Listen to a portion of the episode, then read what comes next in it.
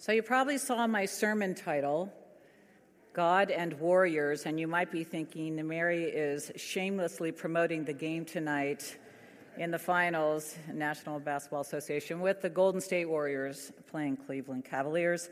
No, actually, I'm not, even though I am going to watch the game, but you might be interested to know, as we are in the Psalms all summer long, 150, no, we're not doing all of them. We're just doing those that are in the lectionary. And the psalm this morning is uh, one of those, and there's many, where there is the backdrop of real war and real warriors being faced. And that's pretty constant in ancient Israel at the time that these psalms were written. So they're always dealing with war, always dealing with a very real enemy. I think you're mindful of the fact that most of the Psalms are written by the king of Israel, one of the greatest kings that Israel ever had, and his name is David. That's right. David is a warrior, and he is a commander in chief, if you will. But more importantly than that, as the king of Israel, he is considered God's representative. He is God's anointed, and you will hear that term in this psalm. He is anointed to, in a very special way, a very important way, represent God's reign, God's sovereignty over all things, to be an extension of God's character, God's personality, and goodness. So they believed very strongly that when they were preparing to go to war, it was really important for them to remember the strongest thing that they had going for them, and that was their dependence upon God. So here they are, they're getting ready, they know there's a threat, there's trouble, you're going to hear that word in a time of trouble. So they are preparing for war and rallying all their soldiers and everything else you need to do to prepare for war, but they are also in worship. This psalm, Psalm 20, is a prayer that is being sung and said and prayed in their worship service, just like we're gathered right now for a worship service. They were gathering in this time of trouble with these formidable threats around them, and the most formidable form of, of warrior at that time was a chariot and horse drawn chariots and the warriors that were in them. So they are remembering that the most formidable weapon of all that they have is their dependence upon God. This is called a royal psalm. You are invited to turn there with me if you want to in your Bibles. Psalm 20. There are nine royal psalms in the 150 songbook that is called the Psalms, and they have to do with the king. This one before a battle. Let's pray.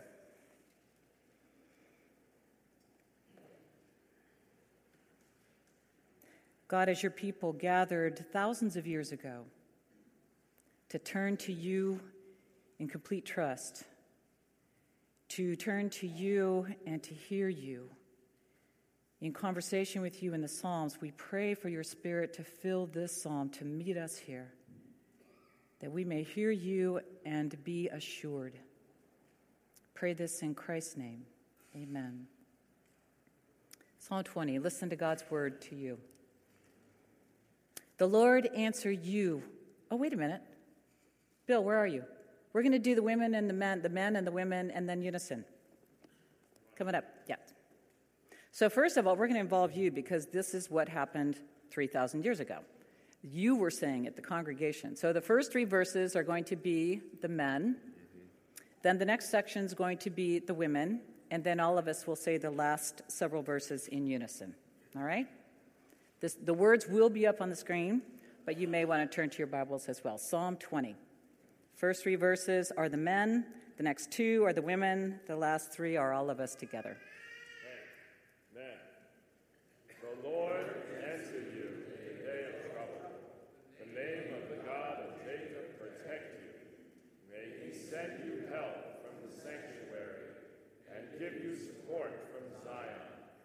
May he remember all your offerings and regard with favor your perverse sacrifices. Women, May He grant you your heart's desire and fulfill all your plans. May we shout for joy over your victory, and in the name of our God, set up our banners. May the Lord fulfill all your petitions. Now I know that the Lord will help his anointed. He will answer him from his holy heaven with mighty victories by his right hand. Some take pride in chariots, and some in horses, but our pride is in the name of the Lord our God. They will collapse and fall, but we shall rise and stand upright. Give victory to the King, O Lord. Answer us when we call. It's the gift of God's word. Thanks be to God. Praying for the King and then ending with these words, which I find very striking. Some take pride in chariots, some in horses, but our pride is in the name of the Lord our God. They will collapse and fall, but we shall rise and stand upright. What Israel had going for them was not chariots and horses. The greatest thing that they had going for them was their dependence upon God. When you think about David's beginnings as a warrior, this is a story that is very well known, even to people who are not regularly in the biblical story. But David, when he was just a little shepherd boy, the youngest of all his brothers, was out in the field. And he, looks like we can't get that picture up, Leslie, is it kind of stuck? Anyway, there you go. So David actually goes to the battlefront. He's not supposed to be there, but he goes to take food to his brothers who are there. And Israel is lined up on one side of a valley, and all these Philistines huge Philistines, intimidating soldiers are lined up on the other side, and there is this one enormous giant. His name is Goliath, and he comes out and he breathes threats to all the people. And the deal is if one soldier, one man can go against Goliath and defeat him, then the whole war will be won right there. Daniel goes, not Daniel, David goes to the battlefront he hears the intimidating cries of this giant and the Philistines, and he sees how the people of Israel are cowering in the face of this giant. And he reminded them of the most powerful weapon that they had. Was it a slingshot? Was that the most powerful weapon that they had? Which is how he went out there and fought Goliath and defeated him? No. It was their complete dependence upon God. That was the most powerful weapon, the most formidable, undefeatable thing that they had going for them. That was David's beginning as a warrior. When you think about Israel's beginning as a people, when they were held as slaves in Egypt and kept begging and begging, Moses, let my people go, let my people go. Pharaoh kept saying, no, no, no. And then, after many plagues and horrible things happening, Pharaoh lets them go. So, you've got 600,000 slaves who are leaving Egypt on foot, women and children, not moving very fast. And they are being chased by hundreds and hundreds of chariots and warriors, horse drawn, just intimidating army. And as these Hebrew slaves are fleeing, the lesson that God kept trying to teach Israel was trust, dependence on Yahweh. So, did they win that battle because the people had any weaponry whatsoever? No. They had nothing, absolutely nothing. The best weapon for them was looking to God. Moses with his hands up, trusting, completely trusting, and being dependent upon God. And the seas parted. Israel kept forgetting this, kept forgetting that the most important thing about them was their complete dependence upon God.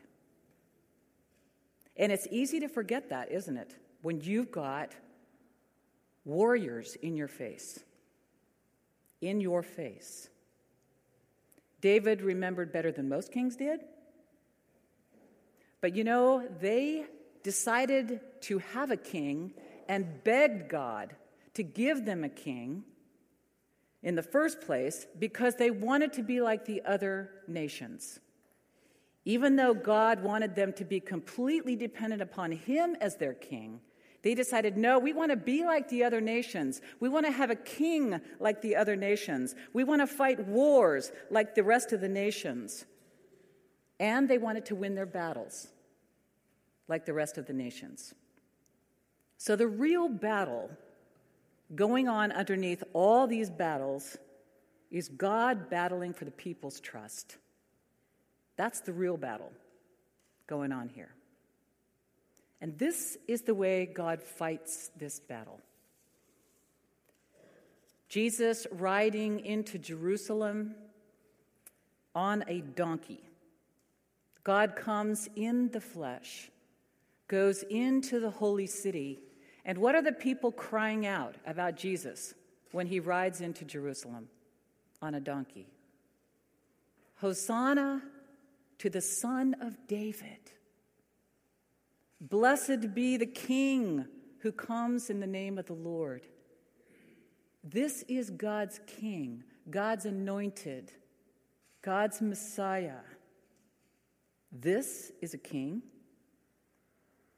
not trusting in chariots or horses or the most powerful weaponry of the day, but trusting in God. This is God fighting trusting in God completely. And what happens at the end of the week? After Jesus rides into Jerusalem, how does that week end? Well, he loses the battle, right? He is bloodied and mangled and hanging from a cross. He loses the battle with Rome. He loses the battle with the religious leaders. No, he didn't. Because God raised him from the dead, and in that process, raised us up to trust God like that too. The most important victory of all. And one that's so hidden to us that we forget what the most important thing is about us and what the most important battle is of all completely depending upon God. Abraham Lincoln is quoted so often for so many ways for so many reasons. And you probably know this quote, but when he was asked by one man if God was on the side of the North, and this was something that was talked about a lot then because this was mostly people who identified as Christians in the north and the south, saying that God was on the side of the north or God was on the side of the south. When he was asked that question, this was his answer Sir, my concern is not whether God is on our side. My greatest concern is to be on God's side, for God is always right. Complete dependence on God. The battle underneath the battle this window, really, into the greatest victory in Lincoln's humility, truly, as this country's commander in chief. You know that the Civil War was one of the deadliest, if not the deadliest, with disease and all the slaughter that went on, Christians slaughtering other Christians. But the real battle is the one that Lincoln names completely surrendered to trust in God? Are we on God's side? Thy kingdom come. Can we lean in directly to the greatest and most important thing about us as God's people? Whatever battle. I mentioned at the beginning that wars were constant in the time of the Psalms being written and sung and prayed, but you know, wars are still constant, aren't they? As we pray these prayers, as we learn these Psalms, there is a constancy to war and conflict around the world, in countries, but in our more honest moments, we experience war closer to home in our churches, in the Presbyterian Church, conflict over contentious issues, calling, causing churches to leave, causing people to leave, to divide. Conflict, very real conflict. Wars that are going on in our families, where people are not talking to one another but about one another. Wars going on in our homes, in our marriages, in our jobs, in our schools, in our hearts. You might be wondering, well, I don't know what you're talking about. Well, just go to that place where you feel this pit, this ugh, in the middle of your stomach and your gut, where you find yourself just going, ugh. Typically, it's about conflict of some kind. That place.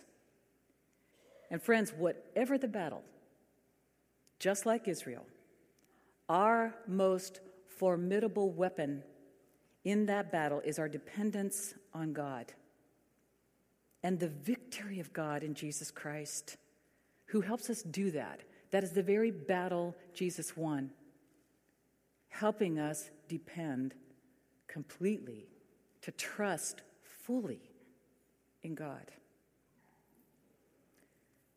Some of my neighbors decided to have a party about mm, a month ago they have a brand new big screen TV, uh, HD, and so they wanted to celebrate the 35th anniversary of The Empire Strikes Back. So they had a big party and had people come over to watch the movie with them, and unfortunately, I wasn't able to stay because it sounded kind of fun. And I do like I do like the Star Wars series, but I think it's amazing just how enduring that series is. Maybe it's good for us to stop and think about why. But I want you, as we think through the real battle going on underneath the battle, I'm hoping this clip will work. We'll give it our best shot. Yeah, Leslie's got her fingers crossed up there. All right, let's try watching this clip. Hang on don't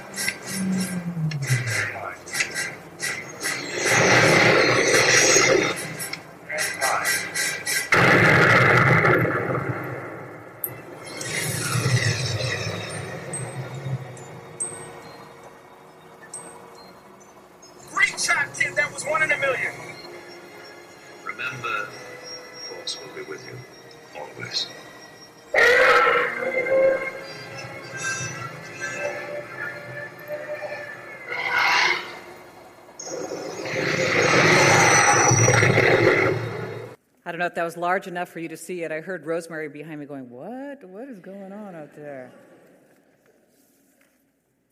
But there is this phrase that has endured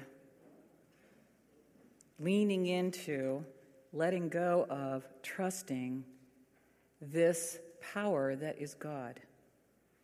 That is the first and hopefully the most complete inclination of our hearts is to trust. Now, when I was looking on YouTube for this video, I saw one of the comments below it and it said this That was stupid. He listened to a voice of someone who was dead and turned off the technology to use the force. Maybe it does seem stupid as we lean into a series that obviously is fictional, but it's drawing some from, very, some, from some very, very deep theological waters. Our battles, the real battle, underneath the battles that we're facing every day, the most formidable weapon that Luke had, that we have, is complete dependence on the one who was dead, but is very much alive and is king and reigns over all. You know, we're not fighting Darth Vader or the Death Star. So, what does this psalm have to do with me? We are battling many things. In fact, I even hear you use that language battling cancer, battling addiction, battling overwhelming debt, battling depression, exhaustion, discouragement, frustration in relationships that don't seem to get any better. Those places of stress and anxiety and discouragement, they're big in our lives. They are very big. And underneath every single one of these battles, we encounter a greater battle, and that is to depend completely on God. You look in this psalm and the confidence that is in this psalm. There is in here this strong, strong reassurance that there will be victory for the Lord's anointed. Victory, the word here is Yeshua, which means God saves, which is Jesus' name. Yeshua is Jesus. And the victory, as we see it at the end of the psalm, is making our boast in the name of the Lord, leaning in completely as Jesus did. You stop and think about it. I bet David, even though at the beginning, when he was learning to be a warrior, he won his battles completely depending on God's greatness, and all he had was a slingshot, decided not to wear the armor of Saul. Later on, though, David had lots of chariots, and he had lots of horses, and he had lots of armies, and he had a lot of power. And I think when that happens, it's easier to put our trust there. You think about where we live and what we have. We have so much.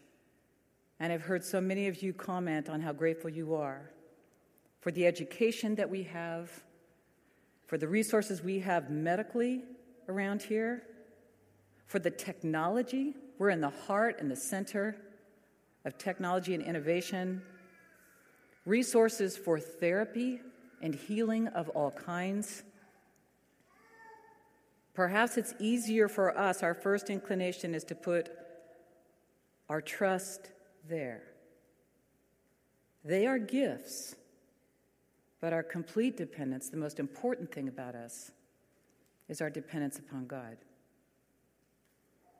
I think it's important to ask the question if we are dependent upon God, does that mean we'll be victorious over our cancer, over our addiction, our financial crisis, that our prayers for our children, our marriage, our loneliness, our failure will be answered? Well, you look at Jesus. He suffered the worst kind of death. But the real battle was won. Nobody could take away from him the most formidable weapon that he had. and that was his complete dependence upon God. It is Israel's most formidable weapon, it is our most formidable weapon. Victory, Yeshua, comes from complete dependence upon God. Now I know that the Lord will help his anointed. He will answer him from his holy heaven with mighty victories by his right hand. Some take pride in chariots and some in horses, but our pride is in the name of the Lord our God. They will collapse and fall, but we shall rise and stand upright. My question is what helps you? What helps you depend completely on God? That's an important question for us. And as we look at Psalm 20 and we look at what helped Jesus do that, it wasn't just in the moment, it was a lifetime of being in these Psalms, being in worship. Jesus was constantly worshiping with the people constantly learning these prayers, constantly in prayer, surrounded by friends of faith like you're doing today. Friends, I would say to you, what you're doing today is what helps us do that. Being around others that help us remember regularly, help us learn the Psalms, help us pray, help us remember God's saving acts, this confidence that we have in God. In God alone, my heart trusts. It's the most important thing about us. It is the most important thing about us.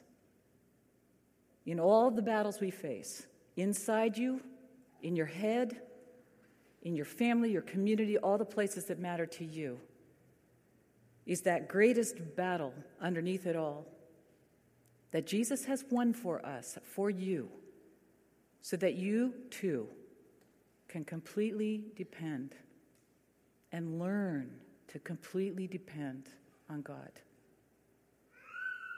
Let's pray.